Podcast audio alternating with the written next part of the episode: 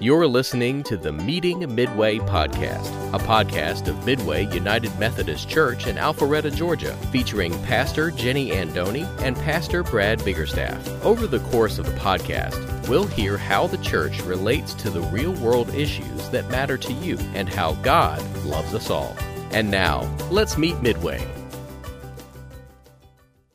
Well, at this time, I'm going to invite Reverend Lund Sophie back up Uh, and he is going to read uh, the scripture passage first in uh, Khmer, which is the Cambodian language, um, and then I will follow it with the English version.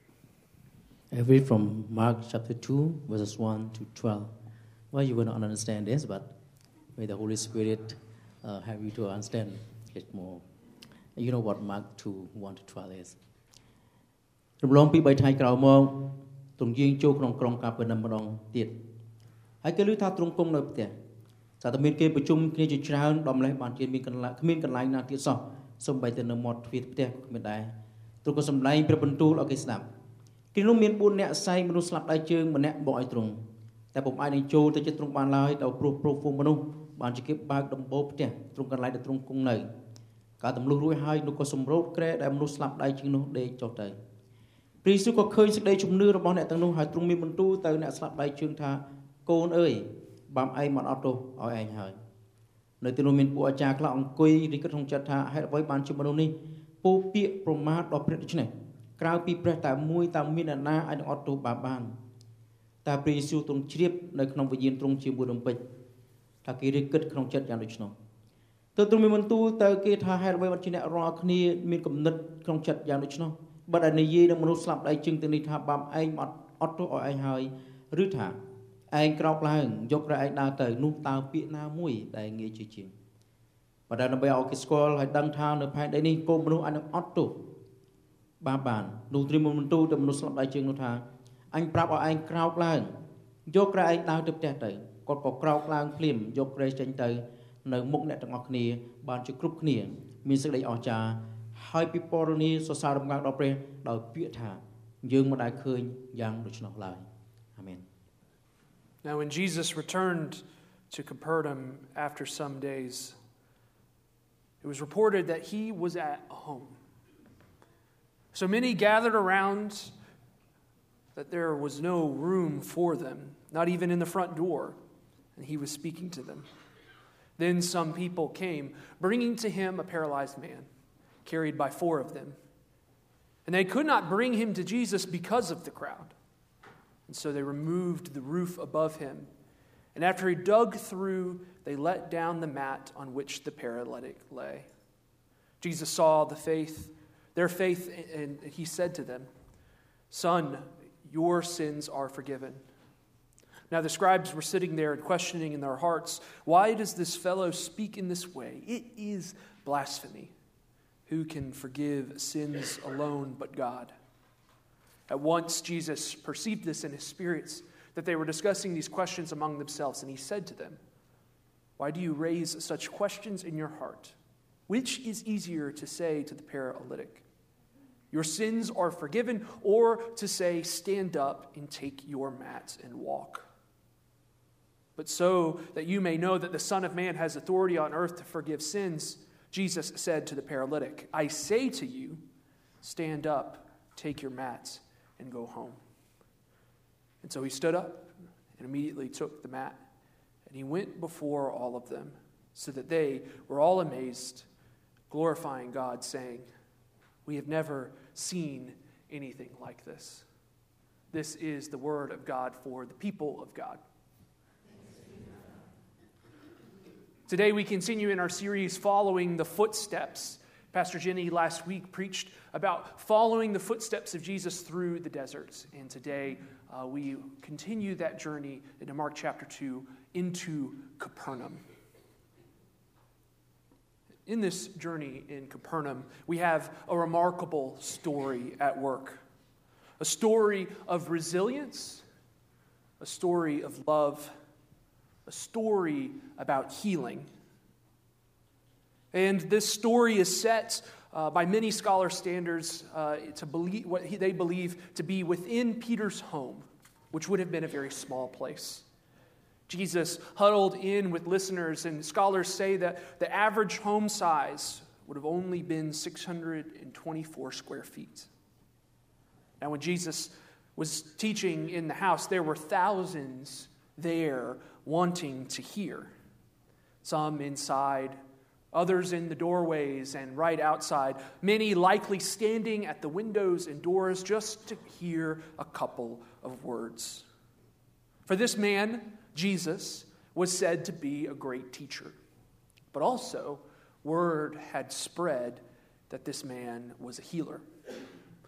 And this is where four men come into the picture. Four men that I want to emphasize today. You see, these four men, they had a friend who was unable to walk. He was paralyzed. And they went to him and they placed him on a stretcher, a mat. They took him to the house where Jesus, the teacher and healer, was. And I can only imagine the disappointment as they walked upon the house, seeing the people spilling out from the house. They knew it would be impossible to get through the walls of people with that stretcher, and let alone the actual walls of the house itself. And so they stopped, and they decided to do something remarkable. Something so remarkable because it was creative. It was outside of the box, so to say. It was a moment of true passion and love for a friend. They stopped and they carried that man on that stretcher upon the roof. And some genius in the group decided to get down and start digging through the roof of that house. They knew they couldn't get past the walls of people or the walls of the home. So they were going to have to come in another way. They dug through that mud and thatch in that ancient Middle Eastern style home. And while they dug, I imagine that dust and dirt beginning to fall from the ceiling on the crowd in that home. I can't help but think some of them there were probably in shock, some maybe disgusted, and maybe some even angry about the dirt and dust falling on them. Maybe they said, This is no way to treat a stranger's home.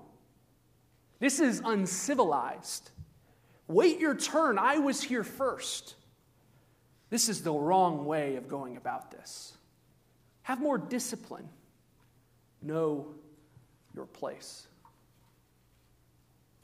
Well, in their own creativity, these men decided to continue with their passion and love for their friend. And they used ropes, lowering this man to Jesus. And then Jesus does two things. He first forgives the man of his sins. Those in the space, it's interesting in this story that uh, Jesus knew what their hearts and minds were telling them. They didn't even make this audible to the, the people there. But he knew the people in the house were scoffing at the claim that Jesus was able to forgive sins. And in response to that, he did a second thing. He showed the power of who he is and healed the man. And what's so amazing about this healing is it's actually different than many of the healing stories in Scripture. For many of the healing stories in Scripture, it's the individual's faith in which heals the person. But there is no mention about the paralytic's faith. This text says nothing of the sort. But there were four friends. Four friends who did have faith. They believed, they knew the power of the teacher that they were lowering this man to. They knew the healer that Jesus was. And they knew they had to get this friend to him because of their love for him. Their faith was great. Their love was powerful. And Jesus honored it. Not only by saving the paralyzed man's soul through forgiveness of sins, but healing him in love to the point of that man picking up his stretcher and walking out. Today, in this week, I encountered another story that reminded me of this one. One of Steve Hartman's favorite stories recently took a bittersweet turn when Dan Peterson died at 86. So tonight's On the Road is a tribute to a man who overcame his personal grief thanks to a little girl who gave him a reason to smile again. Dan Peterson was late for his own memorial service. Four years late. According to his brother Jesse, Dan was ready to die back in 2016. And some little girl who was four years old said, Hi, old person. that little giver of life was Nora Wood. Nora met Dan during his darkest days. As we first reported in November of 2016, Dan's wife had just died. He was severely depressed and out grocery shopping for himself here in Augusta, Georgia, when Nora spotted him. As you can see on the security footage, she just randomly reached out to this total stranger and then had the audacity to demand a hug. I said, A hug? I said, Absolutely. Nora got her hug and then asked her mom, Tara, to take a picture of her with her new friend. And his little lip quivered and he was teared up, and it was just sweet. And I said, You don't know. This is the first time for quite a while that I've been as happy. After we first told this story, we thought for sure the love would fade. But Nora and Dan saw each other at least once a week. He was there for her kindergarten graduation. How about that? And she was there to stroll his garden. These are all tomatoes. And of course, there were countless hugs along the way. It was the first thing she did when we walked in. It was the last thing she did when we left. This was Nora's final visit with her sister Marigold the day before Dan died.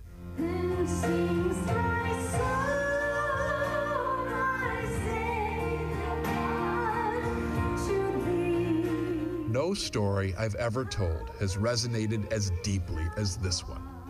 Over the years, Dan got thousands of letters from around the world, and now the condolences are pouring in for Nora. And you can't help but wonder why, with so much else going on in the world.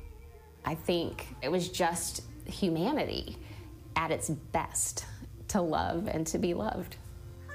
A prescription for happiness that will get us through anything. Steve Hartman, on the road in Augusta, Georgia. Humanity at its best to love and be loved. I couldn't help when I saw that story but think about how